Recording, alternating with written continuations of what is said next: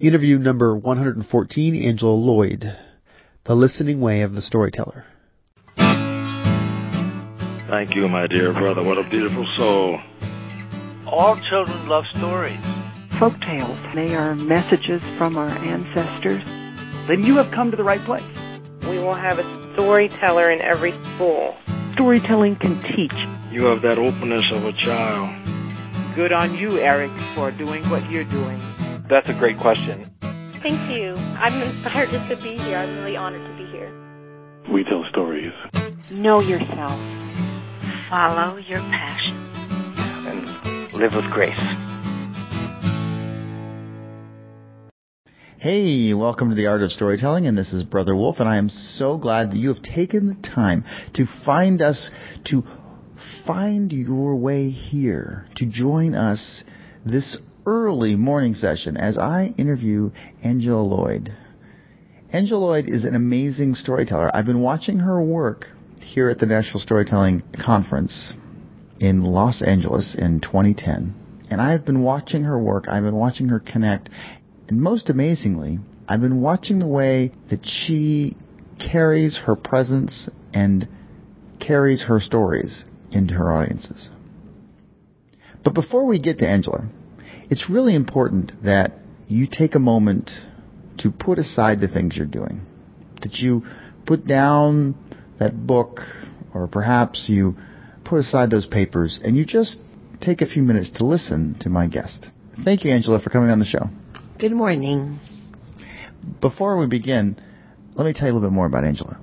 Angela Lloyd is one of the most unique performers on the National Storytelling Circuit today. Angela was featured at the 25th, 1997, and the 31st, 2003, National Storytelling Festival in Jonesborough, Tennessee, and regularly appears at regional festivals and theaters across the country. A virtuosa on the washboard, Angela's performances are a whimsical braid of poetry, story, and song played on auto harp, tenor guitar, spoon, and bell. The stories are selected from a variety of sources, including traditional world folk tales, the oral tradition, original works based on personal experience, and the best in children's literature. The songs are drawn from her childhood, contemporary singer and songwriters, folk songs, along with her own original musical compositions based on poetry. Angela's first recording, Dreams and Other Realities, continues to be a favorite and has been released in a second edition. Her second recording, Sandburg Out Loud, was released by August House Publishers in 2002. This collaborative venture of story, song, poetry, and music featured Angela with colleagues Bill Harley, Carol Birch, and David Holt. From 2000 to 2003, Angela was funded by the California Arts Council and as an artist in residence at the Walden School in Pasadena, California. The impact of this residency was so great, the school continued to fund the project independently through 2007. Um, do you have a story you can share with us? I do. There was once long time ago a rabbi who had the reputation of always having the right story at the right time. And one morning he was out taking his walk when a fellow who had grown up there, had moved away, and had now come back, was out on his walk. And when he saw the rabbi walking up ahead, he approached him and he said, Rabbi, how do you do it? How is it that you always have the right story at the right time? And the rabbi took a few steps and looked up at the fellow walking alongside and he said, Let me tell you a story. He said, A long time ago there was a, an archer who had the reputation that every time he pulled back his bow and he sent an arrow, that the arrow always hit in the center of the target. Never on the edge, always in the middle. And one day that archer was walking out in the countryside when he came upon a house and a long fence connecting the house to a barn. And he noticed, getting close to the fence, that there were targets painted all along the fence. And when he got closer, he saw it was true what he was seeing. There were targets and there were only holes in the center of the target. And he thought to himself, who does their archery practice here? He went to the house and he knocked on the door. And the door was opened by a woman who had obviously just washed her hair. It was long and red and wet, almost down to her waist. She looked like a mommy. And an apron tied on. And the archer said, Excuse me, but I was wondering, the targets on your fence, did the person who does that practice, does that person live here? And she said, Oh, just a minute. And as she turned, he could smell that sweet, clean soap smell. And she came back to the door with a young boy, about nine years old. Actually, I think he probably could have looked like you, Mr. Wolf. I think he could have looked like you when you were nine.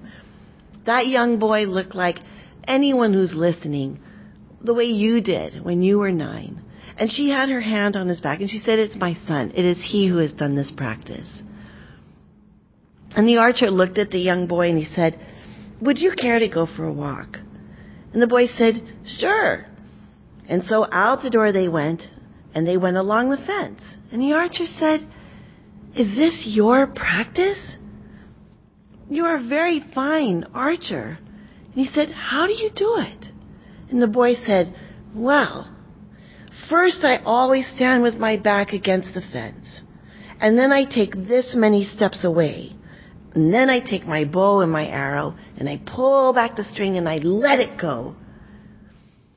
And then it hits the fence.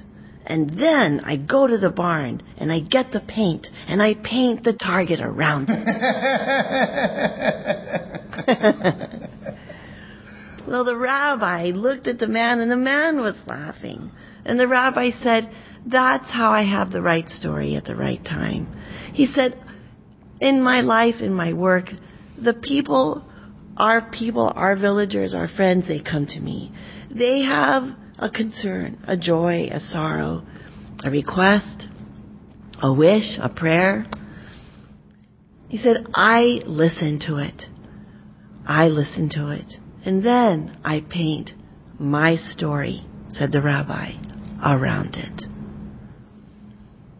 I love this story. Isn't that beautiful? Isn't that beautiful? it is beautiful. And it's really, what's the word? Apropos? How do you say that? Apropos. It's really apropos because, one, I love doing that. It's something I'm very proud of, mm-hmm. that I'm really good at being that rabbi. mm-hmm. Of, but and it's also true that it's just a matter of waiting. If you wait long enough in a conversation, the spot, you know, you'll be able to paint that target because the opportunity is there. It's just a question of waiting for it to come along. We've been hearing a lot at this national conference the importance of listening and the importance of um, really being present. And when a storyteller, when a storyteller is giving a story, we are dependent on the listening of the audience. The listening of the audience impacts the story. It is not something the storyteller is making by themselves. It is something that we are co-creating with the audience.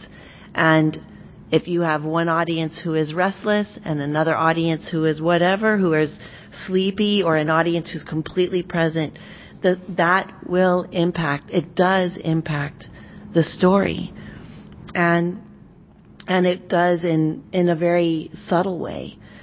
And it's hard to convince people of that unless they've had the direct experience, unless someone who is a listener. For example, I love that you ask people to put down paper to actually they could to let go of something in their hands, you know. And if if somebody I know when I if I am not trying to do something else and I can just really sit back and listen, I will have a completely different experience and the story will enter my body in a very different way than if I still had a pencil and I was making a post-it notes or writing. I better call them. All these people are like, oh no, I got to put that down. I mean, you know, I just yeah. Or since this is a podcast, they'll be able to listen again, or maybe the next time. I mean, I do it too.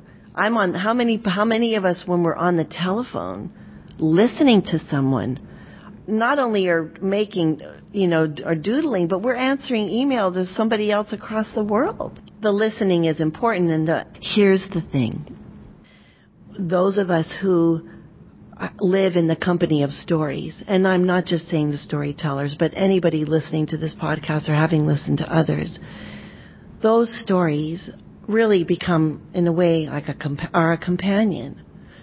I think of stories like a sympathetic string.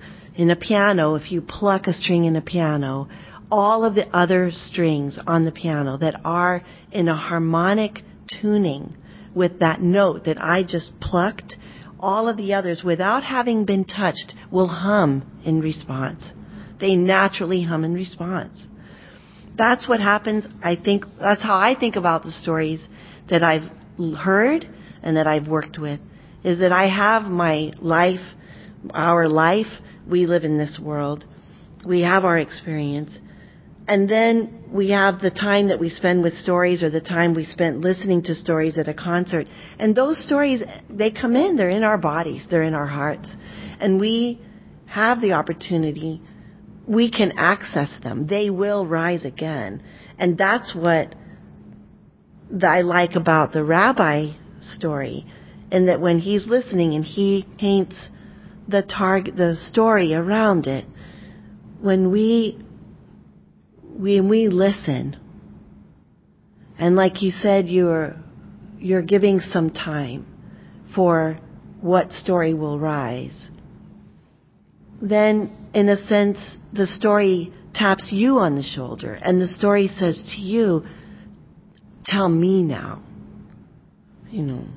And that's in conversation and that's sometimes, sometimes that happens in a performance or something energetically, a room in a performance is very differently than what you had planned. And if you can be mindful and if you can are willing to just listen to the possibility that maybe there's another story that would suit better here than to um, follow that listening.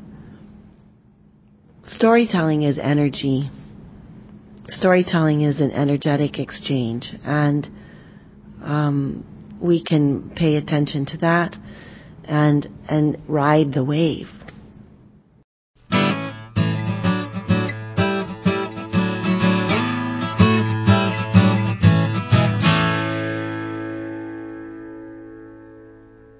I've got a story down deep in my soul, deep in my soul, and it's just bursting to be told. I've got a story down deep in my soul.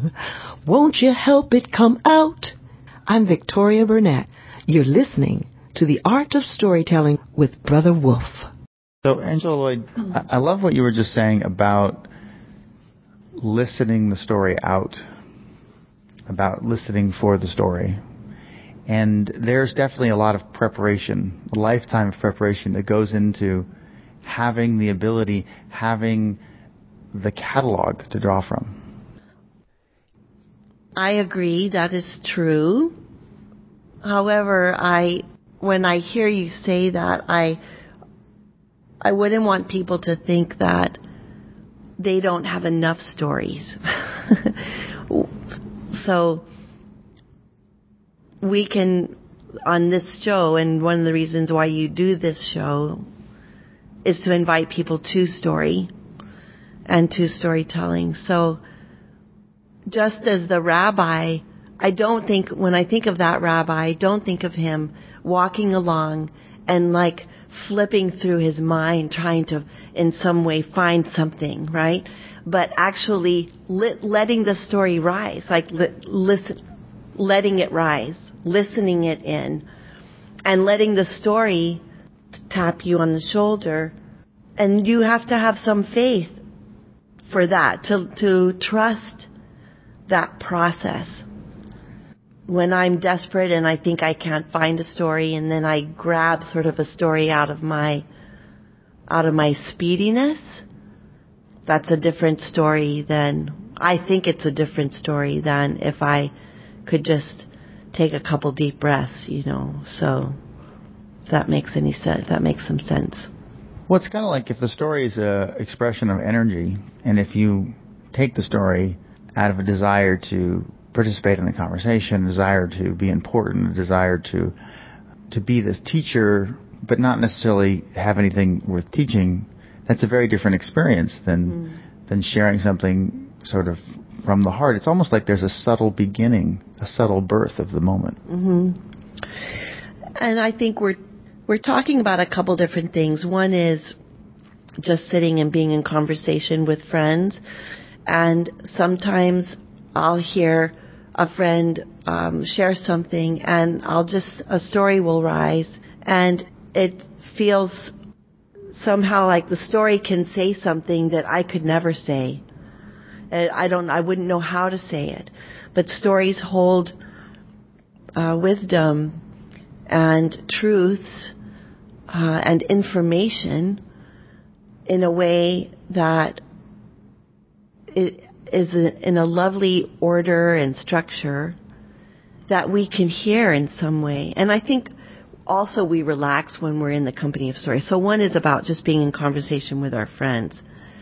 And then to make a concert or to do a show or to be um, that's another is you make a plan or you're with others you may with, with other storytellers you may be doing an hour um, by yourself.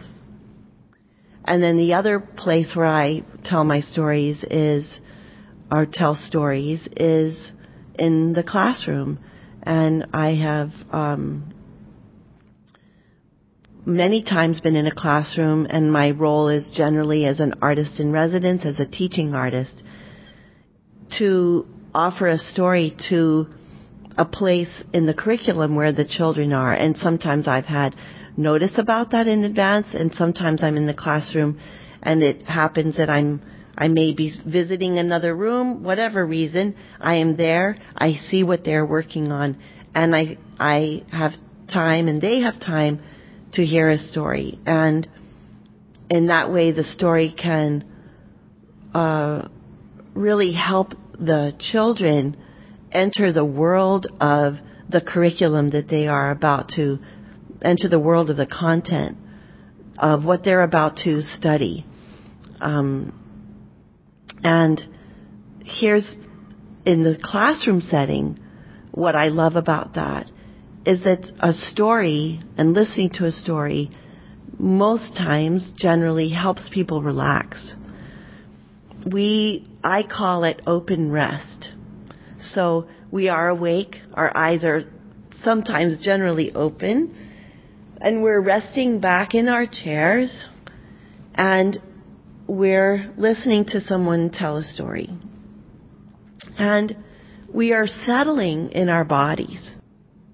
And those other concerns in our mind, whatever they are in our lives, they actually have an opportunity to to let go. We can let go of them, they let go of us, and we travel with our in our story and and in the story that we're hearing. And it is a, a refuge. I I think of it as a refuge. And the story holds us. So I have a little sentence that I wrote that is this sentence. Song is the water for the storyboat. And when I think about listening to story and also telling story, I believe that I am held by that container of the story. And I trust the container of the story. I also use a lot of music in uh, in my my work and my play with story, and I believe that when we listen to music, to song, that we kind of drop down even another layer. We let go another deeper layer, and music and song enters our bodies through in a cellular way. It enters us without going into our mind. And it bathes us in some way. There's a line, a line from a Rumi poem, a story is like water you heat for your bath. it takes messages between you and your skin and it cleans you. Mm. And, uh, story has always I've always I've always really appreciated that about story because it allows me in some way to be more in this world and to stay in this world and to be listening to this world because I have this friend that's with me who is story and which is and are the stories that I've heard along the way. But it's also about the structure inside of stories.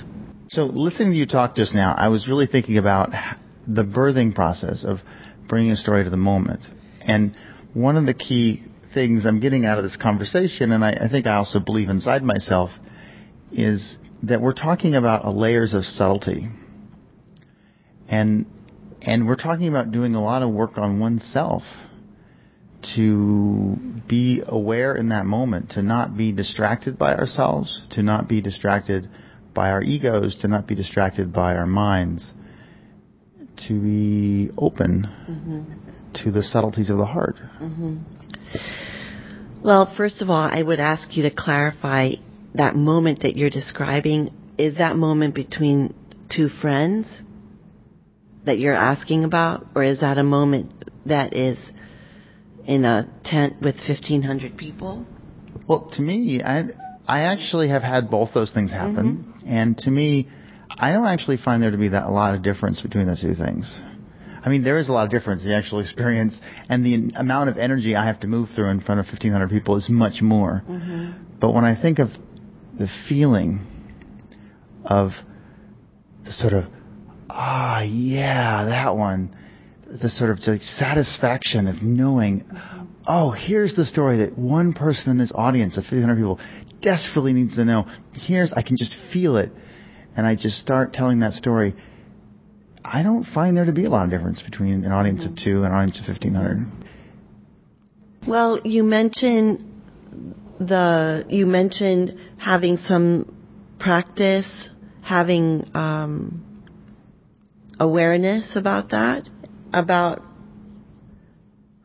about how present about what story to be. So in a sense we we go in and we're listening, right? So when when when the storyteller is telling the story, when I'm telling the story that I'm telling, I'm listening to the story too.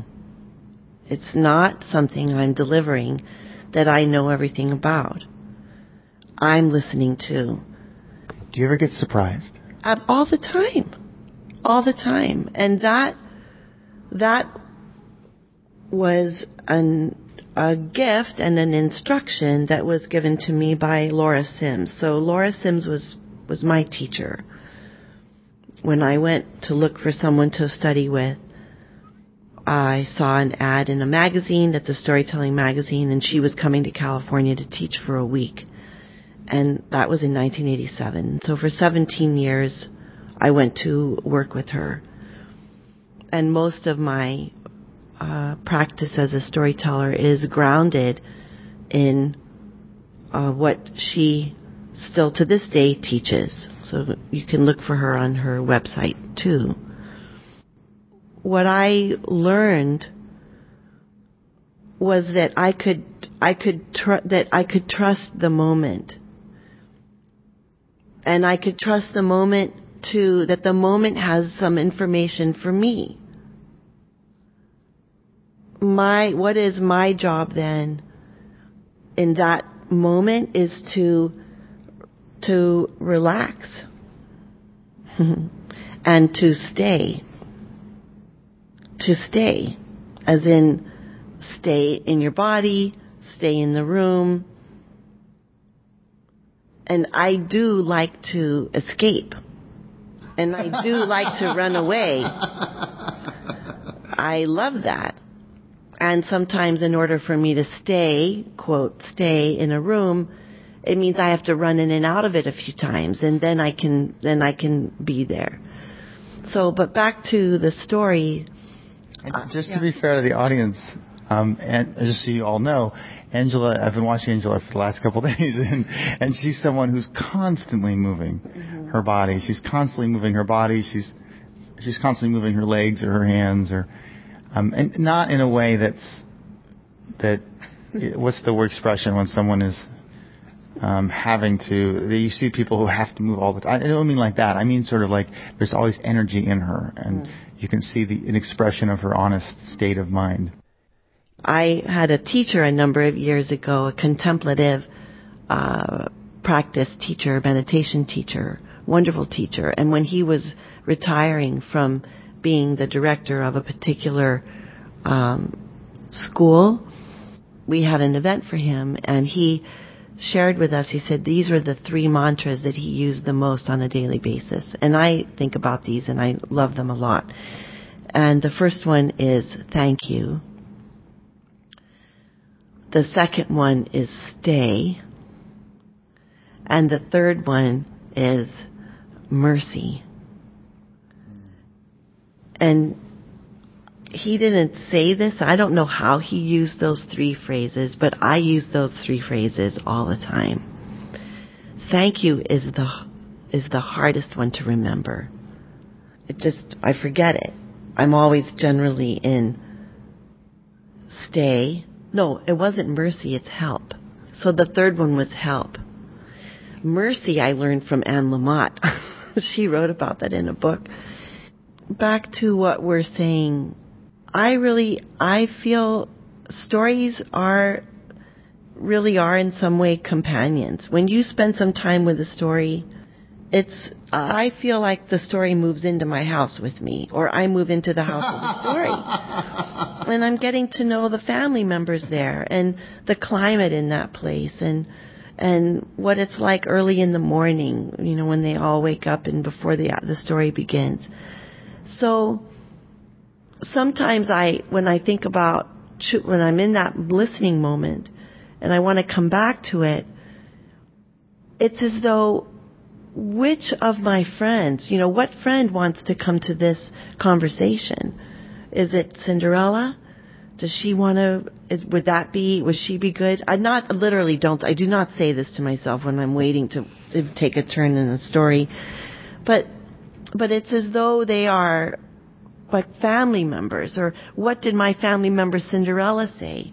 And if someone is struggling with something, then Cinderella, Cinderella literally by telling her story may have the, the information that the person needs. And in terms, and then just to address in terms of concerts, when we talk about it being an energetic thing, it's very, it's very, um, fluid and stories, what I love about stories in terms of festival, in being, in terms of concerts, performances, and often we, when we're at festivals, conferences, we lay our stories down next to one another. Whereas most of the time, storytellers are doing their work by themselves in a room with others, but they are the only storyteller. So when we're for terms of listening to that, choosing a story, when I'm in that situation, I'm just looking at where has the audience been and where where do I want to take them? And what I love about stories is that every story is whole and complete. And it has its a journey that it's a round trip ticket.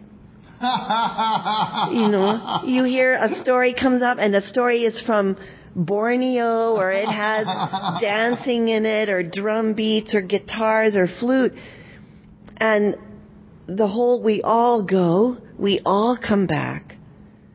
And then the MC goes up on the stage and says, and now I'd like you to help me make welcome and they tell a little something about the next storyteller and the next thing we're doing is we're listening to a celtic harpist or a teenager telling a really a comedy you know you memorize somebody's comedy work and now they're delivering it like a story. And it's completely other world. But the stories are whole and complete. And we can go in and we can come back. And the structure of the story, the form of a story makes it so we can go all the way out and we will come all the way back. So you can go a lot of places. I can just see the travel agency now. yeah, yeah, and you're safe. One of the things that I I love to work on with young student storytellers. I work with mostly kindergarten through sixth graders and their teachers. Is to support their understanding that they really can trust a story, that it is a whole cosmos. And we can go in as far as we want to go and in deeply and we can come back out. And that our job when we do that when the children are learning a story to offer to someone else our job is to serve the audience and to be listening to them and supporting their journey in the story and coming home and making sure when we land, when they're back, that they come back safely. And one more thing I'll just say about this that I trust, and that is that I really, I believe that no matter where we are or what we're up to, when we have a chance to listen to a story, I trust that whatever whatever the person takes from hearing that story, it is exactly what they need. It is just enough. And it may be that someone just walks away from a story with one image. You know, manna on a desert floor, say from the Red Sea story. They might just, for the first time, be thinking about, well, what did it look like? What was it like to go out and gather the manna every morning? And what did it look like? And did you boil it? Did you cook it? Was it crunchy? you know, was there sand on it? Could you tell what was the sand and what was the manna? But they might just be going away from with one image and that that's enough. So in that sense, I think about stories like an oasis. And the story is the water and all the animals can come and drink and the animals will come and they'll drink until they've had enough. And I think that's how it is for listening, for listeners. And the story even though I may have lived with the story for up to 15 years or more. Some stories I've been telling for 30 years. Some songs I've been singing since I was four. You know, I had a little break from singing when I was in college because I just didn't do that. But some stories I've been with a, a lot in my life and and they they're always teaching me and and it changes what they're teaching me. Last night, I finally made it to a swap. I've been trying to go to swaps all week. Finally, was able to because I didn't do an interview last night. So I I got to the swap. It was 10 minutes till the end. And they were very nice. And they said, Oh, sure, you can tell a story, even though you haven't listened to any. You're welcome oh. to tell a story. And then I said, Well, what's the theme? And they said, It's islands. And I was like, Oh, well, I have this one island story that I told this spring at the Environmental Storytellers Retreat. It's part of the Tecumseh Land Trust CD, fundraising CD. Here's the thing. As I was saying this, I was realizing I've told this story a fair amount. And I was thinking to myself, well, I really don't need, I mean, I don't need to tell this story. But then it was so clear that they needed to hear this story. mm-hmm. And also, it was a perfect story to end a set. Mm-hmm. It, it's an it's a set mm-hmm. ending story, and this was the set end of the set for them. Mm-hmm. This was the beginning of the set for me, mm-hmm. and it was so clear to me that I could tell them a different story that would satisfy me, or I could tell them this story, and they would all walk away satisfied. And so I, it took a strength of will to put aside my own preconception mm. Of wanting to try out something or wanting to come up with something brilliant and telling the story that was brilliant and was good, mm-hmm. but putting aside my own petty self-interest is what I think of it. I think that's such a great example of uh, an illustration of what we're talking about. And congratulations. I mean, that's just lovely. it's lovely. It's lovely. And when I thank you, yeah. And so now I want to say, I want to say a little more about it. Like, how was it after you, when you did tell the story? When what did you when when you were telling it, or when the story was over? Do you want to say something about how it felt to know that you had you had actually done something that was of benefit? Well, I think the way I get in trouble with, with that sort of stuff is I want to explain my process to the audience. You do? Oh yeah, I want to be like, well, right afterwards. Right after the story, I want to say, well, I was going to. The whole audience. Yes, I really want to share with them the process, and I have discovered over the years that that is a very self-destructive thing to do. with one person, maybe, but quietly over coffee, but not with the room. no, the the room thinks you're a self-obsessed, narcissistic individual if you start talking about inner voices and feelings and stories and why. In fact, that's a good point. Let's just stop here a moment. As storytellers, as entertainers, nobody wants to hear about the stories you didn't tell them. You don't get in front of somebody and say, "Well, I was going to tell you this story, and then I tell you that story, and then I." And I have seen some very good professional storytellers destroy their rapport is that the right word, rapport? Mm-hmm. Destroy their rapport with a room full of a room full of fans because they insist on on talking about all the material they didn't get to. and and how they really would have liked to have done this or that and sort of it it sounds it feels as as it's happening it feels really self-important but getting back to your question uh, you asked me turning the tables here I felt that energy of wanting to talk to them, and I also felt the energy of really wanting to check. I really wanted to make sure the story was good, and the way I I checked that it was the right story was I said to them, "Was that helpful? Was that was that a good? Did you like my story?" you know, and the response was people were like, "Oh, I love this image, and I like that smell, and I like this feeling." And I always get I love children and adult audiences, it used to make me terrified and nervous, and now I'm much better. It's been about five years since I was there. Where? Of being really nervous of telling oh. in front of adults. Oh. Because adults have a very different body language and emotional language. Children are so raw and honest, they give mm-hmm. you immediate feedback. If you're not telling a story they like, you know in about 30 seconds. Mm-hmm. but adults, you could tell them for a little while before you start realizing. And sometimes you think that they don't like it and they discover that they do. And that is where we have to be, have some kindness toward ourselves. And when we're facing or being with an audience where we can't read them, that's when our own translation, it's when our own story sort of rises up and starts telling us something that is just really a story. really a story and uh, is not true at all.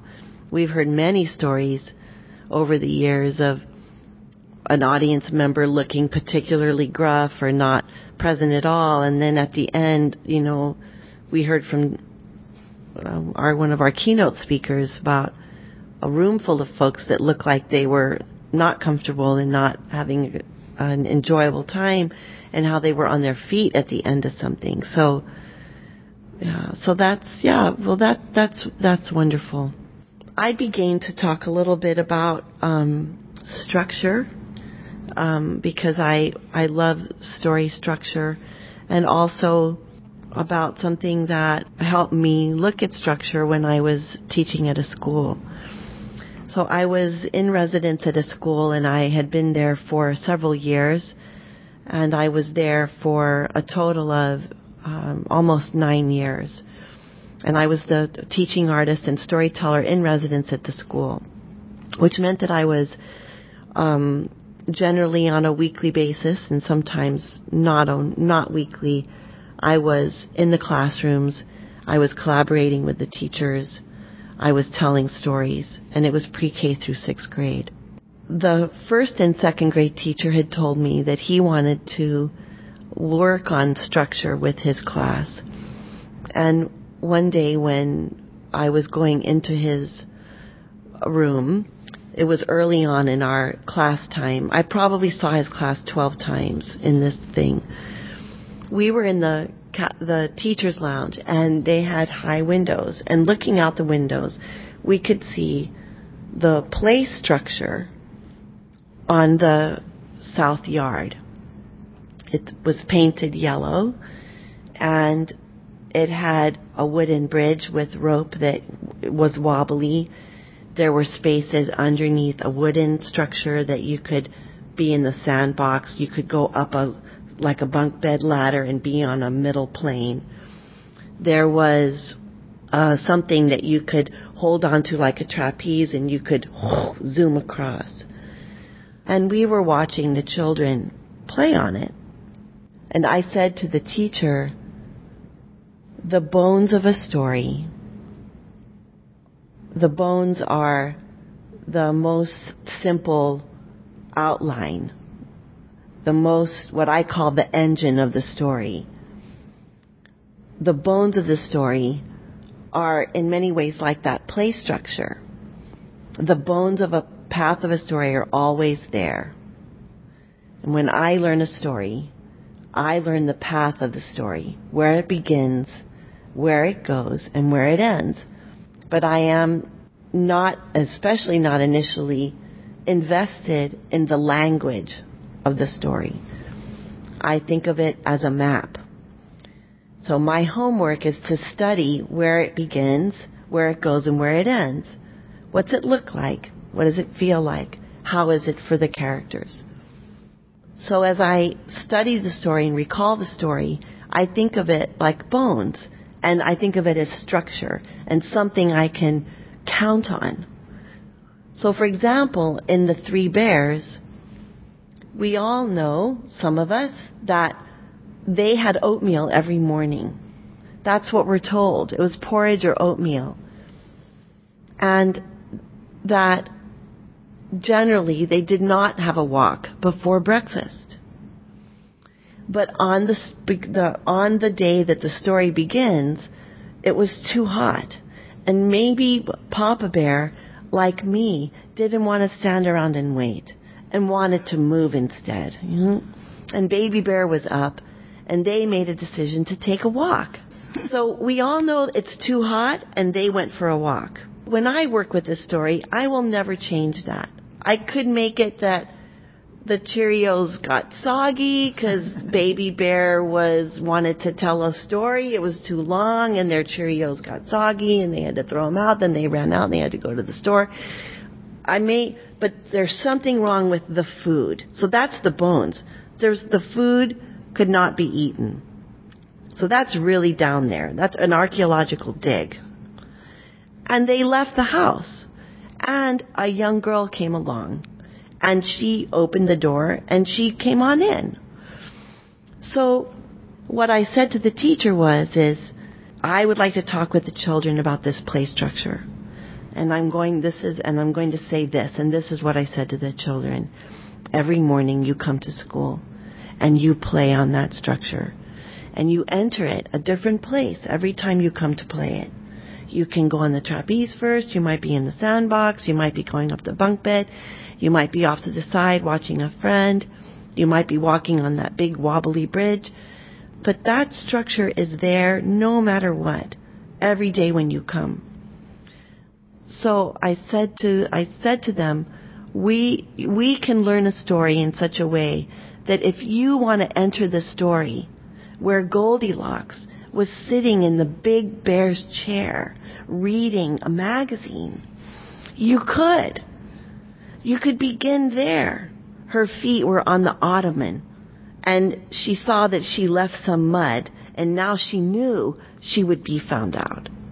And then she was looking at the dining room table and how she'd left the spoon sticking out of the bowl and she was realizing they would know that she had been there and it was too late to do anything about it. And where were they? Where were they? They were often home. She could hear their music playing. Eventually, with the children, what we did was they wrote stories. They wrote pourquoi stories, where they asked the question, how did the elephant get his trunk? And they wrote a story to answer that question. And the way we did it with them was they initially they wrote the beginning of the story, and then and that was all they wrote was just what was it like before the elephant had a trunk? What was daily life like?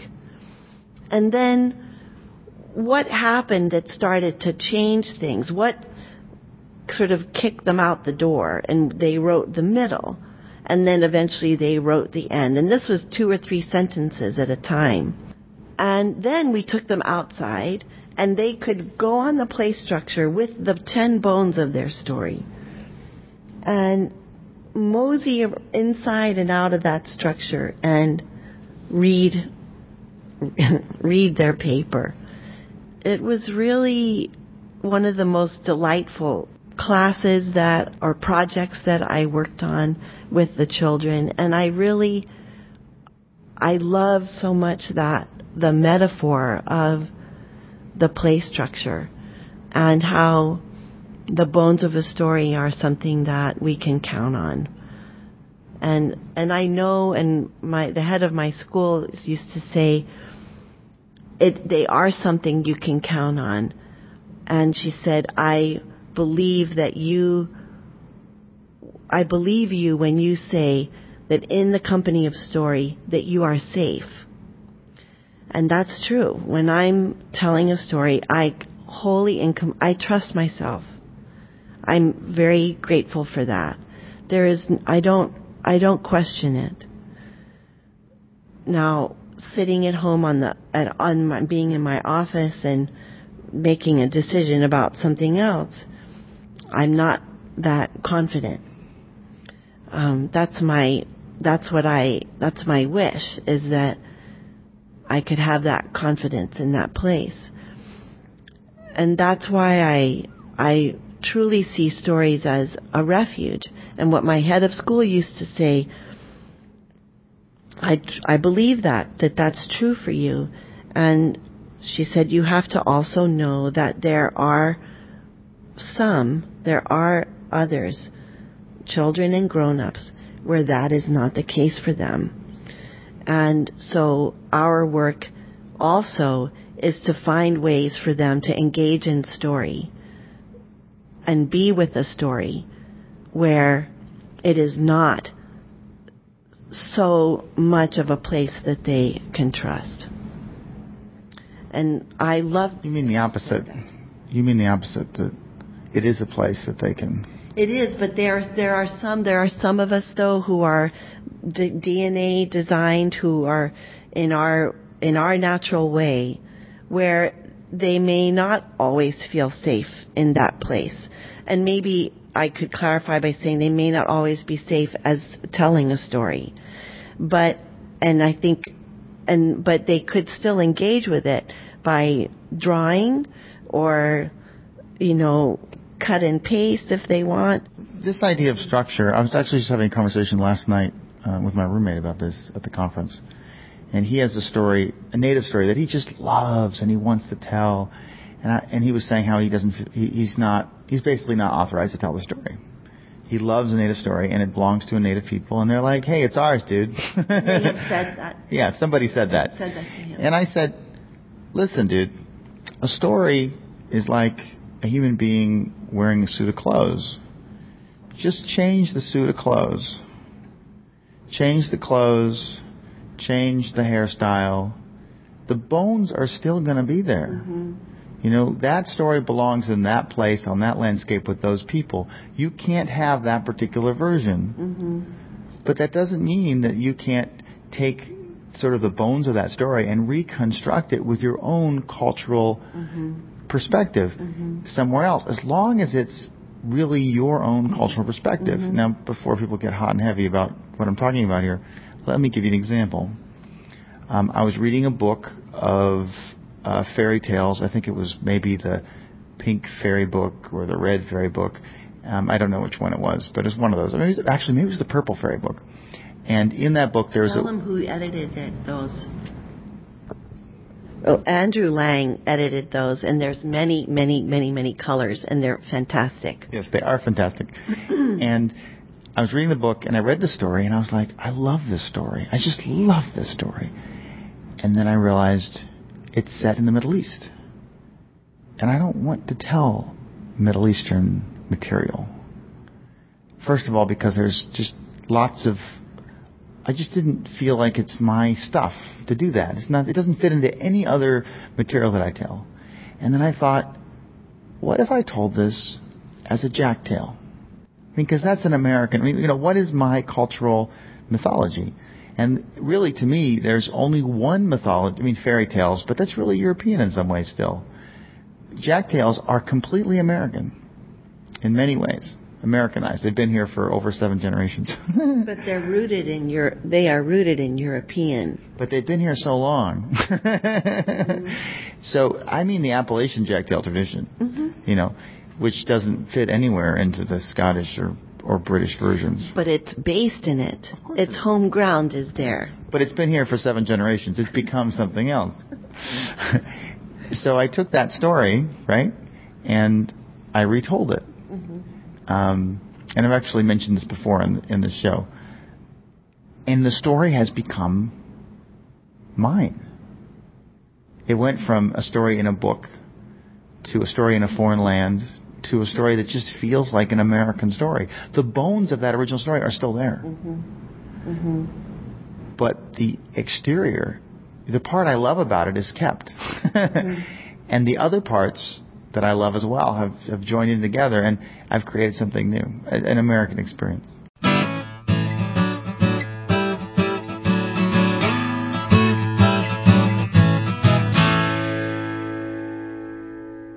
Aloha, this is Kathy Collins. And this is Kira. You're listening to Brother Wolf on the art of storytelling. Don't forget there, that's one true story. Honest promise. I'm afraid we're, we're running out of time here. So, Angela Lloyd, though, I have to ask you, do you have an offer for our audience? Yes, I do. I would in, invite you that if, if you are interested in working with stories, whether it's for your own path or if you would like to develop your telling skills for storytelling, that A, you, you go looking for a teacher. And I say that because I've always loved having teachers in what I was learning. And when I decided to study storytelling, when I studied, when I started to want to know more about storytelling, I said, that I knew that I needed to have a teacher. My background was as an actor and I have a master's and I was in a conservatory program. So I came from that place of intensive instruction where we were having voice and dance and acting lessons. I wasn't in a classroom writing notes, you know, we were on our feet. So I want to make that invitation that A, that you consider getting a teacher, go looking for a teacher, and the the second part of that is is that I teach classes. They're sometimes three and a half days long on um, and at a, a guest ranch located in Victorville, California.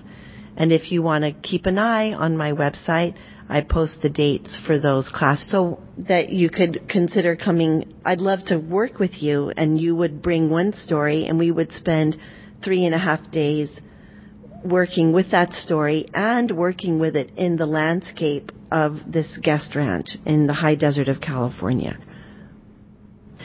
And the second is is that I play a washboard and I am interested in I've been playing one for 30 years and I've just in the last year started to do workshops that were longer than an hour where people started to build their own washboards. And I've started doing that and I really, I love it. And we don't do the whole thing. We don't complete it. But I love being there to help you get going. So if you think that you have friends who might want to have a, a party or have a weekend where they start to build. Are, are you inviting people to have washboard parties? Yes, they can have a washboard party. And actually, a man who heard me play, he he that's what he did he, for his birthday.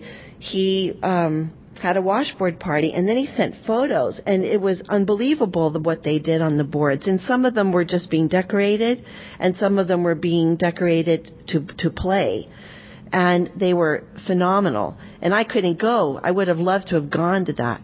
I've been playing a washboard and lots of people have been inspired by my playing a washboard, but I'm putting, I want to say that I am, I would love to and I'm available to come and support you building yours and your friends building theirs. If you go to the last two minutes of this track, of this interview, of this episode, you can listen to Angela playing the washboard in accompaniment with a piano player. You can reach Angela at www.angelalloyd.com. That's www.angelaLLOYD.com.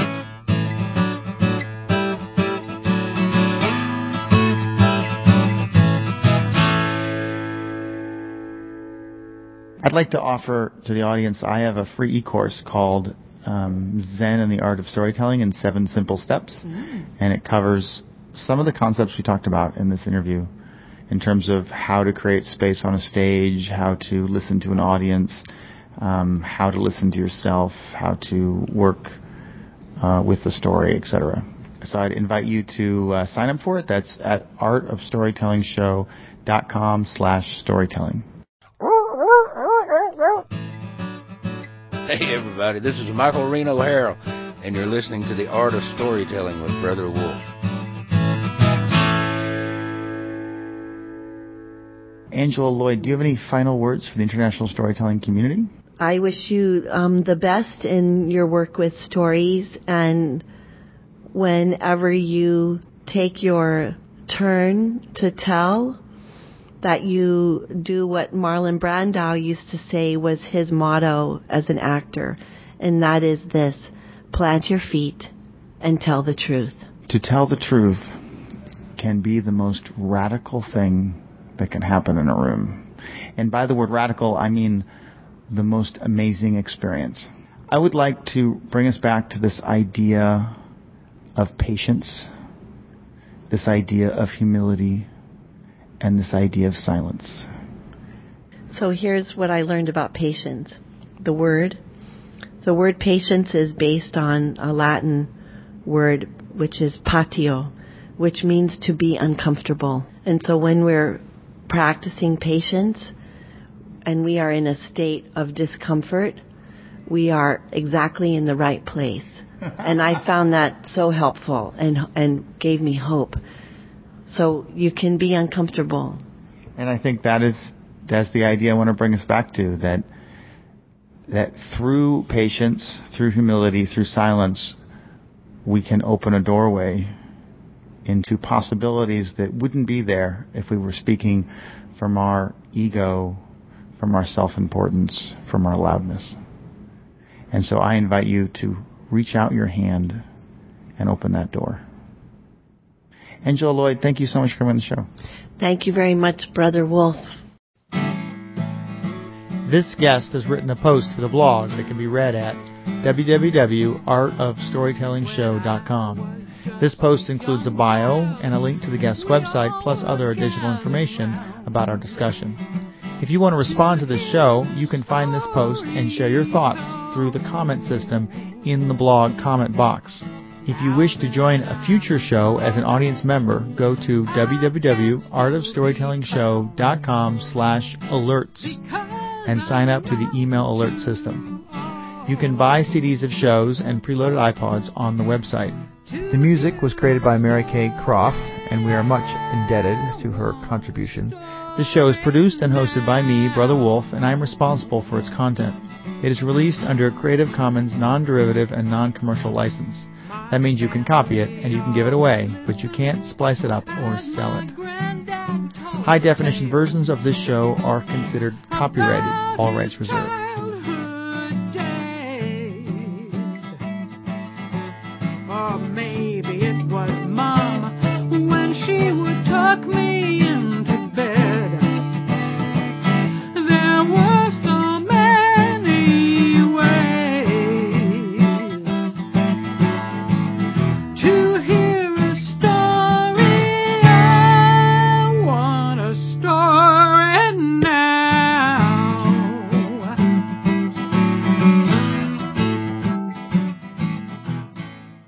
Here's a sample of Angela Lloyd playing the washboard, accompanied by a piano player. We're going to feature her on washboard. So here we go.